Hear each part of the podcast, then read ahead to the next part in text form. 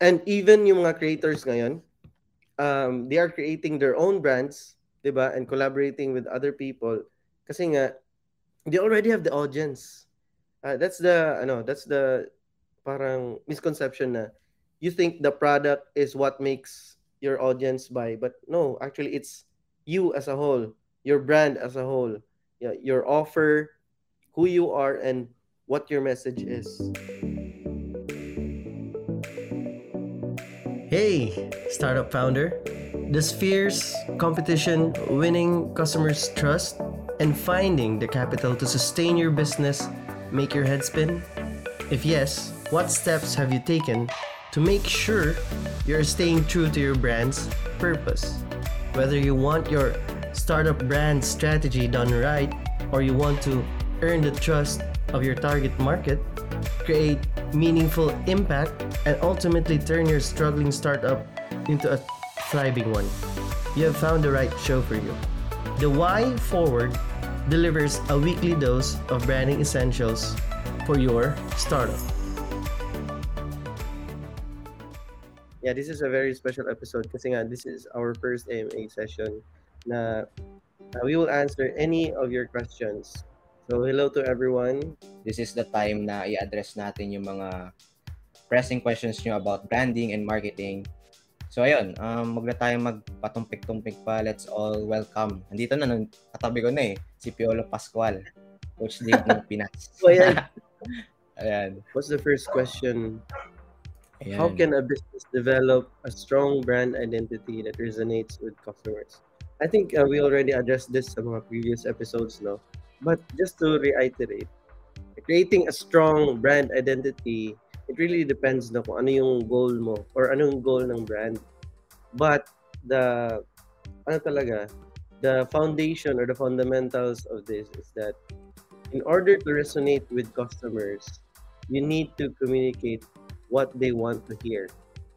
So I think dito yung question na to is more on the voice or the message of the brand, di ba? So sabi ni ano ni Chris daw last time nung naglikha summit uh, if anyone here listening have attended that ano that summit uh, sabi niya uh, yung message mo yung core content mo yung core brand message or core sales message message mo is not enough na uh, ano mo sabihin mo sa kanila. Because that message is so solely just for you. But if you wrap that message with a little bit of humor, a little bit of entertainment, a little bit of something that will uh, attract their attention and catch their or their ano, yung parang maano mo, ma hook mo yung emotion nila, then that is a much more effective way to make your message resonate with your target market or with your customers. So para siyang candy. Yeah. Um, you cannot sell the candy without the wrapper.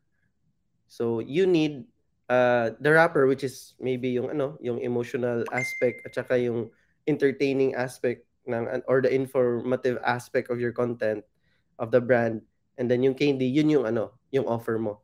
So wrap your offer with content that make them make it easier for your customers to consume. So yun yung ano ko, yung answer ko for this. How about you, Sai? Meron ka bang ano, other insights from that? Or ano yung insight mo from what I have just said? Uh, siguro coach, para masasabi ko, sobrang effective talaga nung, sa amin kasi term namin, dog show eh. So, dog. parang ganun. Oh, parang the dog show para to create attention and interest dun sa target audience natin. Kasi parang, sino bang gustong makinig? Pang, parang same lang din yung sinasabi mo ng iba. Di ba? You want to stand out with your market. So, you need to be, yun, have a unique brand identity. So, isama mo yung personality mo. So, yun yung coach. Yun yung sa akin. Yeah, that's true. Ang ganda ng term, no? Dog show. For the dog show, yun. Sa ini. Nakasa, aw-aw eh. so, yun. Um, jump tayo sa... Ay, sige. Sige, coach. Sorry. Answered yung question na, ano, uh, nag-ask nun. So, yeah, what's the next question, Sai? Iisa lang yung taong nagtanong nito, coach eh. Ang dami. Sige, pero, ayun. Um, natin. Oo. Oh. Sige, lang. Ano yung pangalawang tanong? Ayan. how can businesses measure the effectiveness of their branding and marketing efforts? So ito, this is more on ano na, uh, business analytics. Although brand strategists are not really uh, experts on analytics, but we also try, I think every role talaga sa marketing or even sa revenue line or any uh, role when it comes to uh, businesses, dapat talaga titignan yung mga analytics. Meron talaga dapat tayong mga KPIs or mga metrics na tinitingnan, di ba? Now, for branding and marketing efforts, there are a lot of metrics or KPIs na tinitingnan. Like sa, uh, but yung tatlo talaga na basic talaga na tinitingnan is first is uh, if anyone of here is familiar with the revenue line, yun yung tatlo na tinitingnan natin. First is the leads, lead generation, KPIs or metrics the conversion metrics, and the retention metrics. Itong tatlong to ang nagbubuhay talaga ng ano ng isang business kasi this is how revenue transfers from your customers pockets into your business businesses banks. So parang ganun yung ano niya. So sa lead generation, ang tinitingnan diyan is siguro quality of leads, 'di ba? Or lead uh, conversion rate, how effective are you when it comes to converting uh, visitors of your website or visitors of your store into leads where you get their information. Sa conversions naman, uh, conversion rate. So titingnan natin kung how many of those leads have you converted into a customer. So for example, if you have 10 leads tapos na-convert mo into customers yung lima, so you have a 50% conversion rate. Now, retention rate is something unique because dito talaga mapap- ah, yung power of branding. For me guys ha, kasi uh, what retains uh, customers are a good product, a good offer, and a good brand. Now, if hindi mo ma-fulfill yung promise, hindi ma-fulfill ng product or ng offer mo yung promise ng brand mo, then uh, there's a very big possibility na hindi babalik yung customer. So, for example, um, there's a brand promise na you will win the marathon kung bibili ka ng sapatos na to. Tapos, sumali ka sa ano, tapos hindi ka nanalo. Di ba? So, although merong mga ano dyan, there are other, uh, we cannot make such big promises kung hindi natin kayang i-fulfill yan. So, if yung brand natin, if we measure retention, dapat uh, we make sure na yung product natin fulfills its promise. Now, if our product or our offer is able to fulfill its promise, I'm gonna measure natin when it comes to retention is retention rate. So how many of those customers right now are you able able to retain for one month, two months, three months, or how many times have they uh, bought from your business after they became your customer? So ang pinaka paborito kong metric dyan is the lifetime customer value or LTV, lifetime value of the customer. So how much money have they spent for over maybe one year since they become a uh, since they became a customer inside your brand.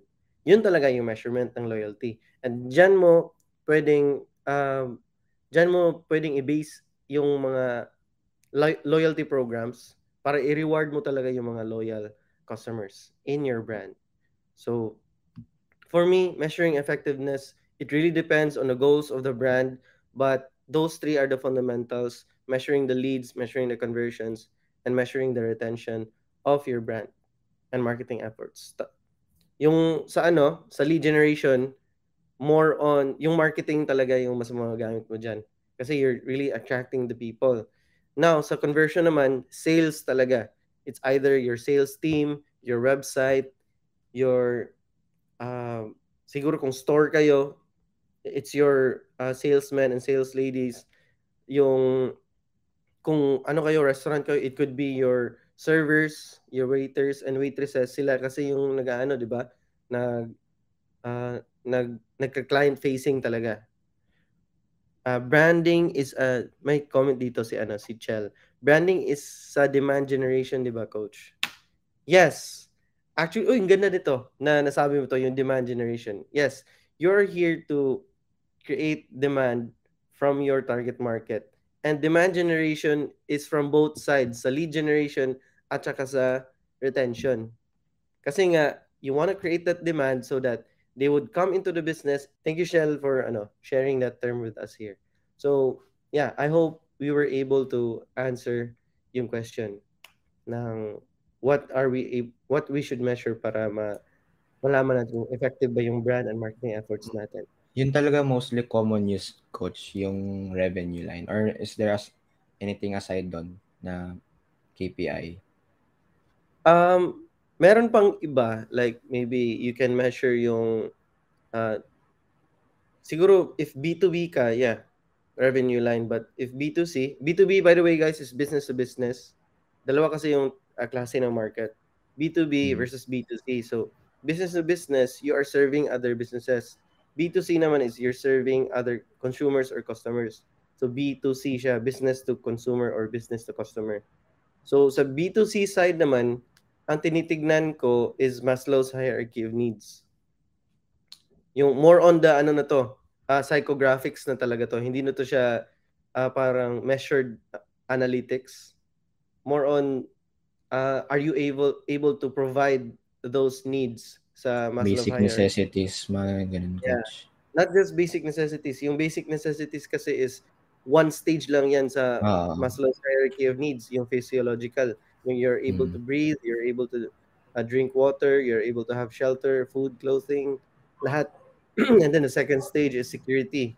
How are you how are you able to give that feeling of security yung brand mo sa kanila sa, sa customers mo? Then the next one is belonging How are you able to make them feel belong? That's why mayroon tayong mga tribes, mayroon tayong mga groups, mga communities. Mga, mm. Di ba?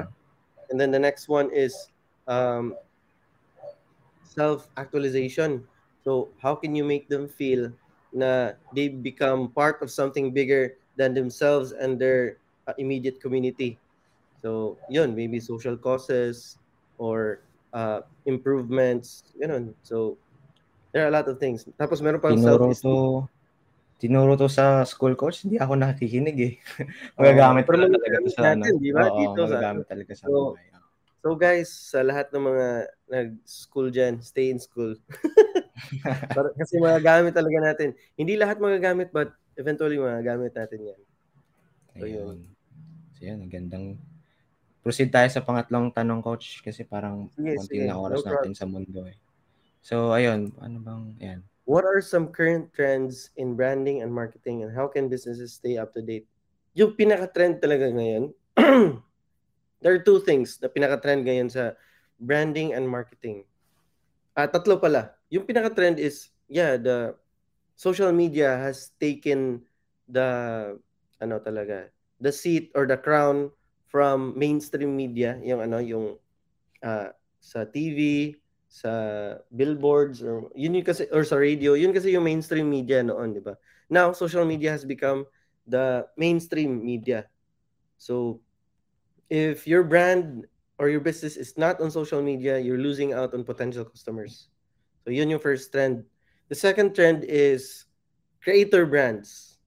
So ngayon ang dami na ang dami mga influencers ang daming creators content creators and thought leaders brands right now are collaborating with them so that they can expand their reach and get more market share from competitors. So, and even yung mga creators ngayon, um, they are creating their own brands, diba? And collaborating with other people. Kasi nga, they already have the audience. Uh, that's the, ano, that's the parang misconception na you think the product is what makes your audience buy. But no, actually, it's you as a whole, your brand as a whole, your offer, who you are, and what your message is. So, yung tatlo na yan. If those three are very strong, then, yeah, um, mas madali sa'yo mag-start ng any type of brand. Especially yung mga creators kasi they have all of that. Yung offer nila is more on, ano, di ba? Um, uh, some of them informative, some of them are entertaining, some of them really catch the emotion of their audience. That's why kahit anong i- ibenta nila, uh, it's much more easy for them. Uh, it's very easy for customer or for their target audience to buy kasi nga they already like that. Meron kasi tayong no like trust process when it comes to sales. So they already know who who you are, they already like you and they already trust you based on the content you that you give out. based on the the created content or any type of uh, content na dinidistribute mo sa social media, sa blogs or sa YouTube, anything. And once that is ano, that is done, it's much easier for them to buy from you kasi comfortable na kasi sila. Diba? So that's the second trend. The third trend naman which is ngayon parang ina, uh, nag-innovate pa, still developing is AI. Now, if you are not using AI to help your business or in your business, then you're really losing out. This age right now of AI is the same age sa internet age noon. Na businesses thought na, ah, internet is just a fad. Hindi naman lahat magagamit ng internet. But we can see here now the same signs and symptoms of that age from the internet age into the AI age right now.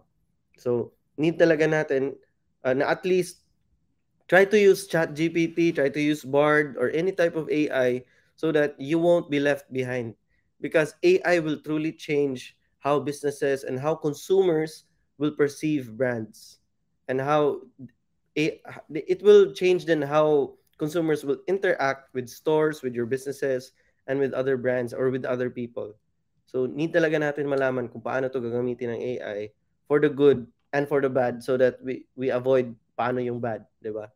dami ngayon, daming scams, 'di ba? So if you do not know how to differentiate uh, an AI voice or at least man lang an AI video from excuse me, from a real person, madali ka talagang masa-scam.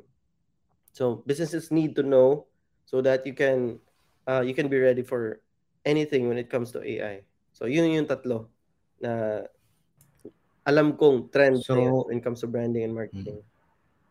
Kaya yun ko sobrang in demand. Yung tatlo no, ano um social media, creator brands and AI. Yes. yes. So in demand talaga yung SMM, Mm-mm. UGC creator and then AR. May mga jobs na for AI like yeah. AI expert something ganun, AI expert no? si Mil, di ba? Ganun si Mil eh. No.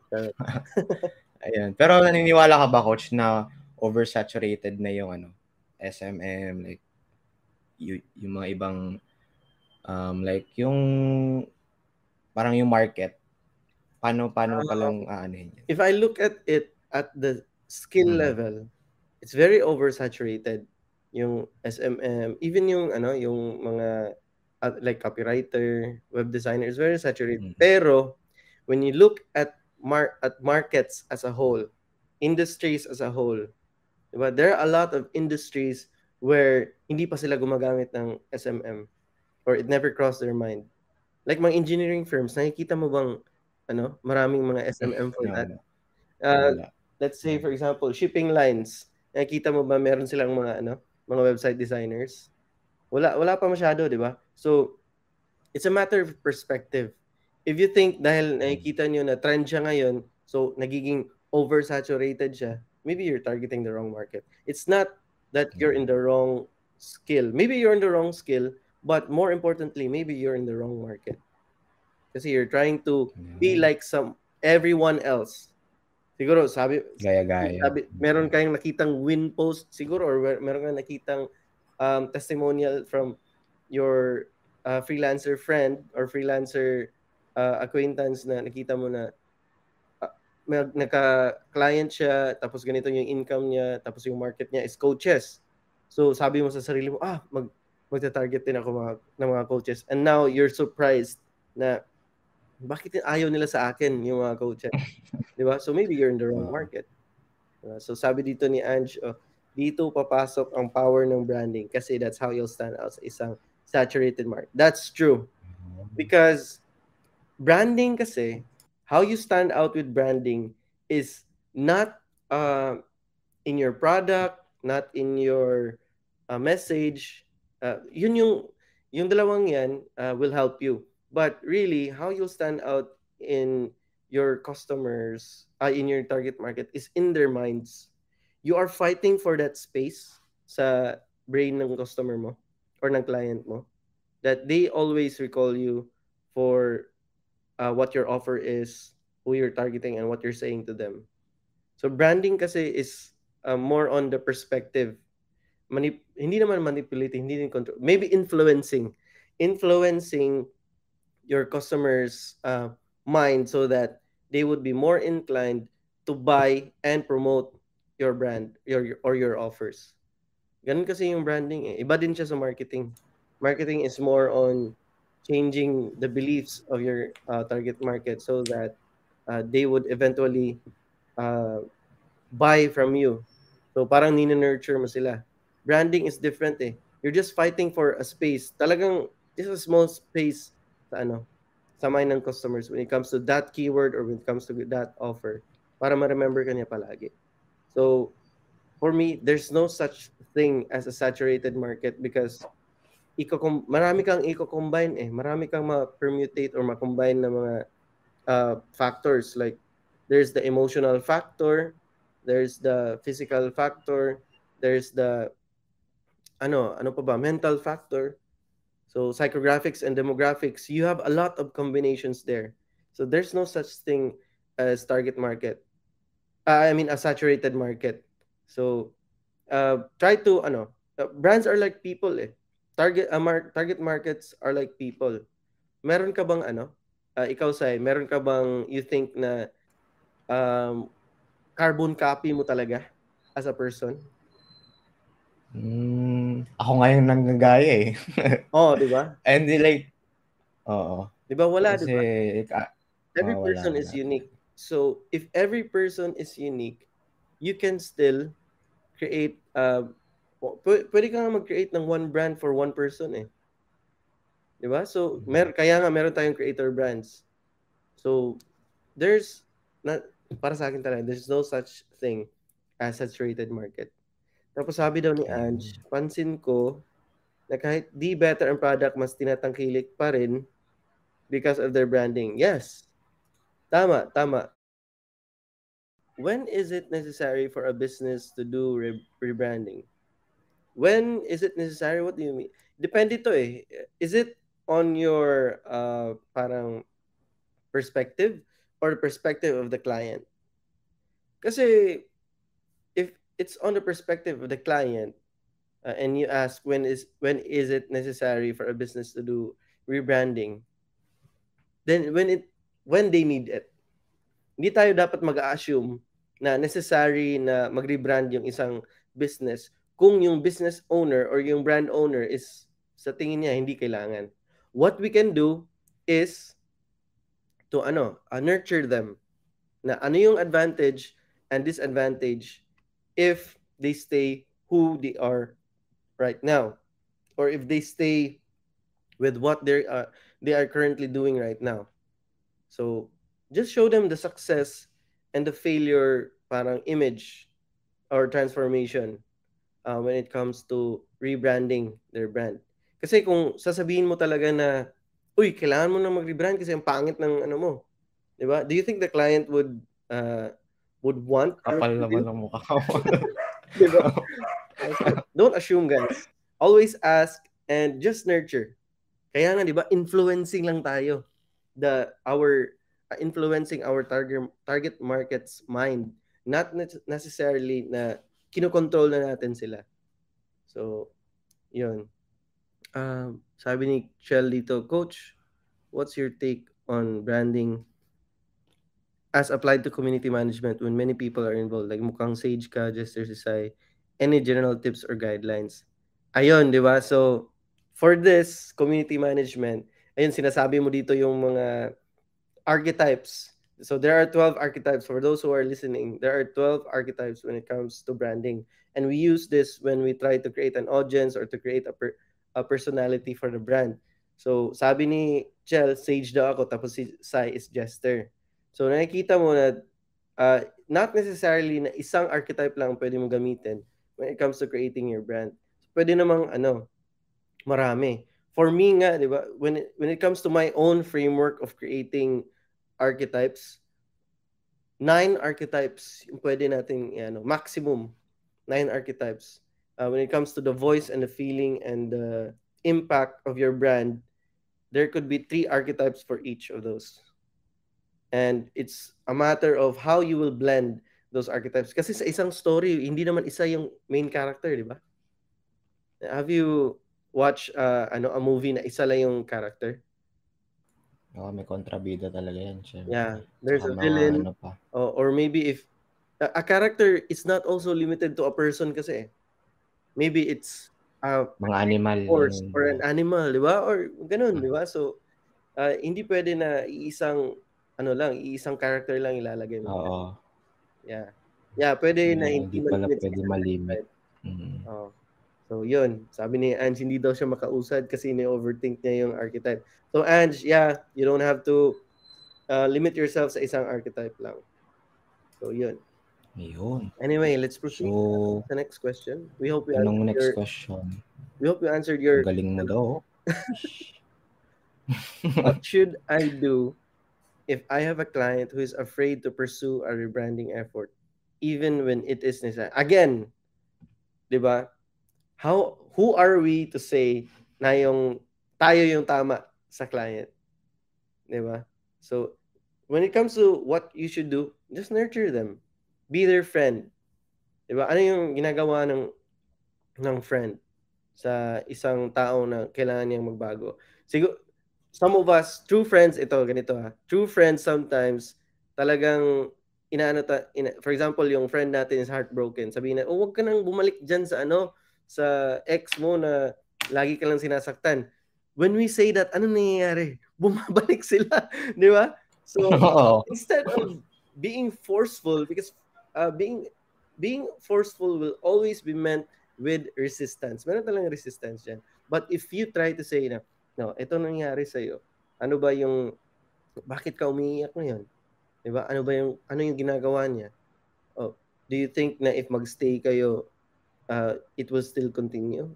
Or parang ganun. So make them think that your idea is their idea. Merong libro yun eh, nakalimutan ko lang yung title. You make them think that the idea that you're trying to uh, come up, uh, instead of making it, uh, uh, instead of forcing it to them, make them realize it on their own. So yun, sabi ni Jen, mm. they do the other way around, 'di ba? Kung galong eh, kung ganito yung gagawin natin. Ilang beses ka na say? Parang ano? na ganun yung nangyari ano? sa mga friends mo. Yun nga, eh, like yung advice ka ng advice, tapos paulit-ulit lang din naman. Kasi, yun lang yung alam mo eh. Parang you're not meeting them where they are. Yes. Kumbaga, hindi. Oo. Sabi nga ni Angie to, Building a Story Brand by Donald Miller to ha be their guide, ta sila yung hero. Ayun, di ba? Guide tayo. Hindi tayo yung bida ng buhay nila. Sila yung bida ng buhay nila, di ba? So, yun, dapat i-guide natin sila. And the best way to guide people is to do it with questions. Hindi by commands. So, yun, give suggestions. Not coach. Just wondering, sabi ni Facebook coach. user, how is branding applied in schools? Examples, uh, private schools. So, nakita niyo ba sa ano? Merong Ateneo versus Lasal, yung mga ganun, di ba? So, branding mm. applied in schools is the same way that branding is applied in products, clothing lines. Ano pa ba yung maiisip niyo mga type of products? What do sell uh, what do schools sell? 'Di ba? Uh, are they they're selling their systems, they're selling the way they teach, they're selling the the dream, the Ateneo dream, the Lasal dream, the ano pa ba? the UST, UP, di ba? When it comes to UP, ano yung tumatatak sa ang mga isip ng tao? They're, they're very smart, di ba? Yun yung positive. Yung nakahubad na statue, coach. Yeah, yung mga ganun, di ba? Yung, yung negative naman, sabi ng iba, yung ano, on the political side, mga, mga ano daw, mga MP. di ba? So, oh, there, are, ano, there are two, two, two extremes there. Sa Ateneo naman, uh, ano ba yung uh, parang perception ng mga tao. Siguro, ano, they're very inclined on uh, community. Kasi sa Ateneo, meron silang, their, their whole curriculum is about being men and women for others. Diba? Pero on the other side naman, yung mga Ateneo, um, ilan din sa kanila. Ateneo ba yung mga ano, Lasal, yung mga mas maraming konyo? oh. yun, sa Lasal yun. Sa Lasal yung maraming eight, konyo. Yung sa atin yung, yung maraming snub, 'di ba? Yung mga Uh-oh. medyo ano sila, uh, pa, pa pa high class yung mga ganun. So there there are a lot of things na ano ay yan uh, that is based on the audience, based on our perception. Now that is branding. 'Di ba? Now when it comes to ano, uh, students yung sinasabi ko ha. Now when it comes to the real uh, customers of the school, sino ba yung real customers ng schools? Yung students ba? Hindi. Hindi, di ba? Yung parents. So, the parents are paying for the tuition and with that yung messaging nila is more inclined on the on the parents. So, sabihin nila ito ganito yung ano if they go to the Ateneo website ito yung uh, message nila. So, mas makikita nila na ay gusto ko ganito yung uh, anak ko or sa Lasal gusto ko yung, yung uh, anak ko ganito. Diba? If you are more on the sports side or if you're on the academic or if you're on ano ba the business side, depende yan, di ba? So actually, the schools are targeting parents, hindi yung students, hindi tayo. Kasi iba yung perception ng parents at saka ng students when it comes to those schools. Sa atin is more on, uh, sometimes we make fun of it, di ba? But the parents talaga, that's very important for them. Kasi that's the future of their uh, children. So, ayun.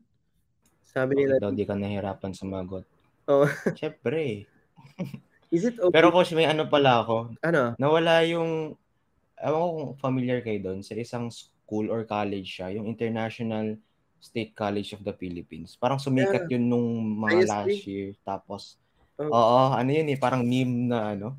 Like, ano gawa, yun yung branding nila. Oo. Ewan ko lang. Parang, wala na. Hindi na siguro, baka nagka-issue sila or something. Pero yun lang. Pero mas tawag mo bang branding yun, coach? Like yung parang, ginagamit nila yung mga trending issues and all for tas i-connect nila sa ano nila.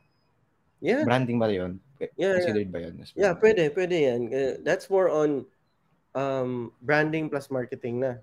Kasi you're trying hmm. trying to ride yung ano yung trend so that pwede kasi ganyan eh. Yun yung rapper, yung trend. Hmm. Tapos yung candy, yun yung offer mo. So, pwedeng ganun. Hmm. Uh, dalawa kasi yung type of uh, customers when it comes to these types of institutions like schools or SaaS, meron tayong yung yung buyer talaga at saka yung user. So, yung user is yung students when it comes to school. Yung buyer naman is yung parents. So, if they are not strong on their buyers, mawa- mawawala talaga sila. No matter how trendy they are or no matter how yeah, nawala. Uh, 'di ba? So, baka ganun yung nangyari. I don't want to assume but Maybe that's what happened. So, sabi ni so, ayan. dito, is it okay to use chatbot? Use chatbot. Yeah. Follow up. Hindi. Kung pwede nga, omni-channel ka. Chatbot, email, ads, ano pa ba? Community, follow up on leads and customers, di ba? Pwede mong i-DM. You can do whatever you want. So marketing talaga is always be testing. What what works for you, uh, retain it hindi kung hindi mag-work siya, then try to uh, delete or discard it. Ganun lang yung, ganun lang naman 'yan eh.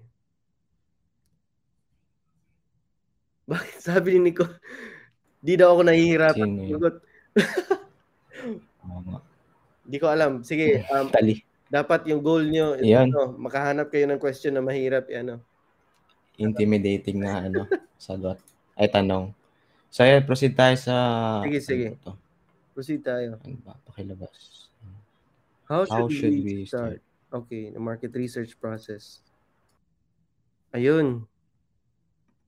So with this, when it comes to branding, when it comes to mar- yung market research kasi is very very uh, connected to market research. Kasi sa on my approach, it's more on market centric. So focus tayo sa market when it comes to branding. Now, in market research, ang inuuna talaga natin, 'di ba? There's a keyword there, 'di ba?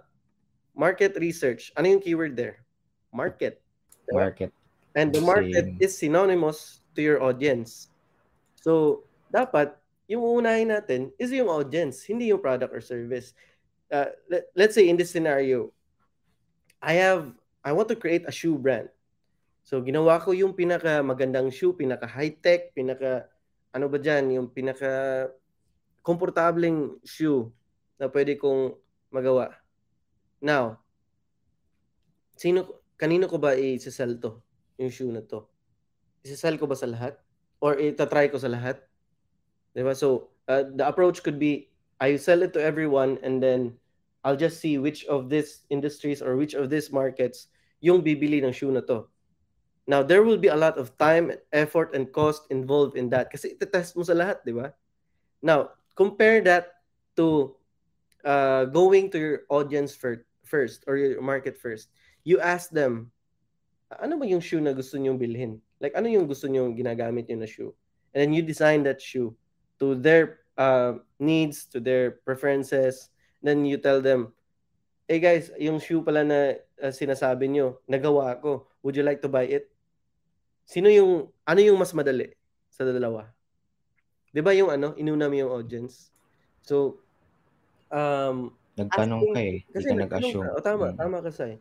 You already ask them what they want. It's much easier to sell to people if you know what they want. It, for example, yung gift, 'di ba? Kung merong birthday, um ano yung mas madali? Tanungin mo kung anong gift yung gusto niya or kung sino yung bibigyan mo. Kung ano magtanong tanong ka sa mga friends niya or sa mga ano kung ano yung gift Which of those are two? Kasi I know, ano, personal experience natin to. Ang hirap, di ba? Mag, ano, especially mm. if jowa mo, di ba? Ang hirap kung ano yung gift na dapat ibibigay mo. Uh, like, siguro, dapat may jowa ka muna talaga. so yun yung mahirap pala yung oh. yung magkaroon ka ng jowa. anyway, di ba? So, oh, see. ang hirap. Ang hirap na uh, we come up with a gift na hindi natin alam kung ano yung gusto niya hindi natin kilala kung sino yung bibigyan natin ng gift. So, ayun. So, my, ano, my uh, suggestion. Meron bang follow-up? Ano Or... Yeah, yung my suggestion um, is to start with your target audience. And yung flow ng market research mo is um, more on uh, try to watch our first episodes kasi nandun yung mga ano, yung mga frameworks there on how to do market research. But two words lang ibibigay ko when it comes to market research. Demographics and psychographics. Search those terms in Google or ask AI to create a framework for you on how to do market research. And then mas, uh, you will learn kung paano siya. So, yeah, last question tayo. So, yun, last question na lang. Sige. Ayan. What ano are some... Ano to? Hindi, wag... Ayun ba, Tama parang... Hindi, sige, yan na lang. Sige, sige. Anong best way to do or say to a client na, ma- na may gusto siyang mangyari sa brand niya pero based on your assessment, ito ay di akma. Ah, so hindi siya appropriate sa ginagawa mong brand strategy or identity. Simple lang eh.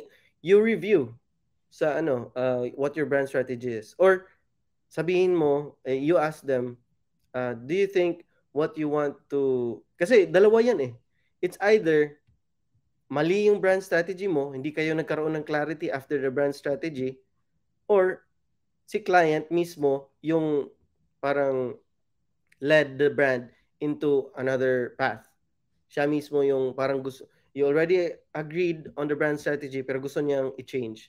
Yun yung dalawa. So it's either the client wants to change or hindi kayo nagkaroon ng agreement at the brand strategy na ito na talaga yung gagawin. Hindi ka, nagkaroon ng clarity si client. So, whatever the two happened, ang pwede mong gawin dyan is to ask them again, um, do you think uh, the results of what we are going to, what you want to do right now would still stay true to our brand? So review mo ano yung brand identity niya, identity niya or ano yung brand strategy.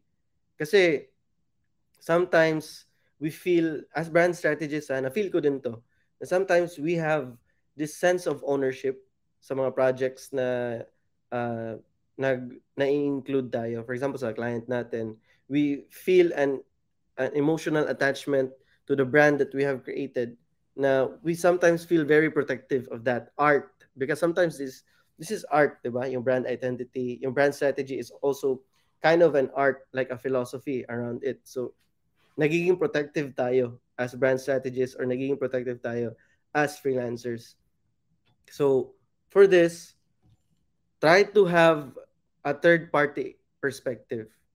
Look at yourself and look at your client at a third party perspective. It's like uh, parang uh, what how do you say this? Yung parang inano mo yung sarili mo. You, like you're looking at the both of you and your client na, na, nag na nagko-converse about it. So that you feel detached on the result or on the brand muna at that time. Para kasi yung goal naman talaga, pareha naman kayo eh. Yung goal niyo is for the brand. Siguro iba-iba lang yung ano, yung um, way or yung path. So, ayun sabi ni Mil, dapat tama, dapat may mediator. Kaya tama lang talagang tatlo. Yeah. Actually, yung mediator, dapat ikaw yan. So, you have to be the Ako mediator of yourself uh-huh. and your third client. Wheel. That's why third-party perspective. You have this feeling, mm. uh, the client feels this at the same, uh, there's a certain feeling then from this client. So, dapat, ano mo, i, paano yung si Doctor Strange, yung i, ano yung soul mo sa sarili mo, tapos makikita uh-huh. mo yung body mo at saka yung isa. Dapat ganun. Dapat third-party perspective mm. talaga. Yan, hindi naman sa'yo inaako mo. Yeah, tama, nice. tama. Oh, eh, hindi naman sa'yo yan eh. Carrot, di ba? Um. hindi naman kayo. Bakit ang oh. ano mo? Bakit na-offend ka? Bakit na? apektado ka? Oh. oh. so, yun. Pero yun, coach, haba ng tanong ko. So, ayan, nasagot naman daw, coach. Ayan, yeah. Thank you, Kuya Oliver. Yeah, thanks, Oliver. Ay, last na lang, coach. Meron pang last tanong talaga. Sige, Though, sige ano na yung oras natin. Yeah, it's okay. It's okay. Ayan, okay, ano. What are some common mistakes to avoid in branding and marketing campaigns? Ito. First mistake talaga and it's very very common is ano um assuming. When you assume things, when you assume na oh, ayun na, 'di ba? Huwag kayong assuming. Kung, kung hindi pa kayo, hindi pa kayo. Diba? So, uh, yan, first mistake talaga is when you you assume. You assume certain things kapag meron kang bias na, ah, dapat ganito yung gagawin natin. Kasi ito yung uh, bias ko na mangyayari. Diba? So, um, the first mistake is to assume things na you think it will work.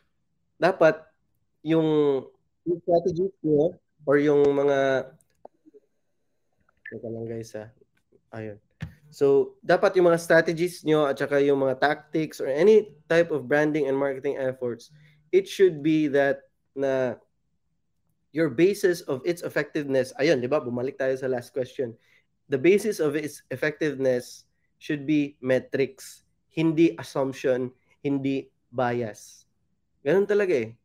So, actually, that's the only, ano, common mistake kasi all other mistakes are rooted into that. Na nagka when you make a mistake sa logo kasi akala mo na ganito yung gusto ni client. So akala mo, you assume, 'di ba? Eh, ito yung gusto niya. Tapos ano pang over uh, other mistakes? Uh, nag ano ka, uh, you did this marketing effort siguro uh, you created ads tapos ganito yung content or mga creatives na ginawa mo uh, and then it didn't work kasi akala mo ito yung gusto ng market. Diba? So, if you have no proof or data to back up the decisions or tactics or any marketing and branding efforts that you will do for your brand, then you have to talk over it so sa sa owner. So dapat ba natin to i-try or hindi? So yun, sabi ni Ayun, Coach, may tanong. What should we do instead of showing? What should we do? Ayun, magtatanong. Always ask. yun. Natanong, ah, sagot na ni, ano, ni Sai. Always ask. Oo nga. If we don't Wala know namang nakakaya magtanong. Di ba? If we don't know what the answer is, what's the next step? You ask. Tanong. Ganun lang kasimple. Ako pa ba? Oh, i-google mo. or tanungin mo, kayo ba talaga? Charot. diba? So, ganun. You ask naman to make okay. sure. Diba? So, yun, sabi yeah. ni Ans, make Wala naman nakakaya magtanong eh. Mm-mm. Mm-mm. Yeah. Hindi naman nagnanakaw. Alam mo, um, yung mga ano, yung most of the mistakes that we do in life are because based on assumptions. Yeah, we didn't ask. We did we only assume. So natanong na po ba yung tatlo? Ayun, Sai. Nagtanong ba sila? Charot. oh, ano ba yun? And tanong muna siya ng diretso. So, thank you guys for listening sa live natin. Ayan, napasaya natin si Sai. so, grabe. so, ayun. Ayun lang guys. Bye-bye na. Okay. Bye guys. Thanks for tuning into The Why Forward. This has been your host, Dave Suico. I hope you enjoyed our exploration of startup brands, their stories of failures, successes, and best practices. We'll be back soon with more insights into the world of startups. Stay tuned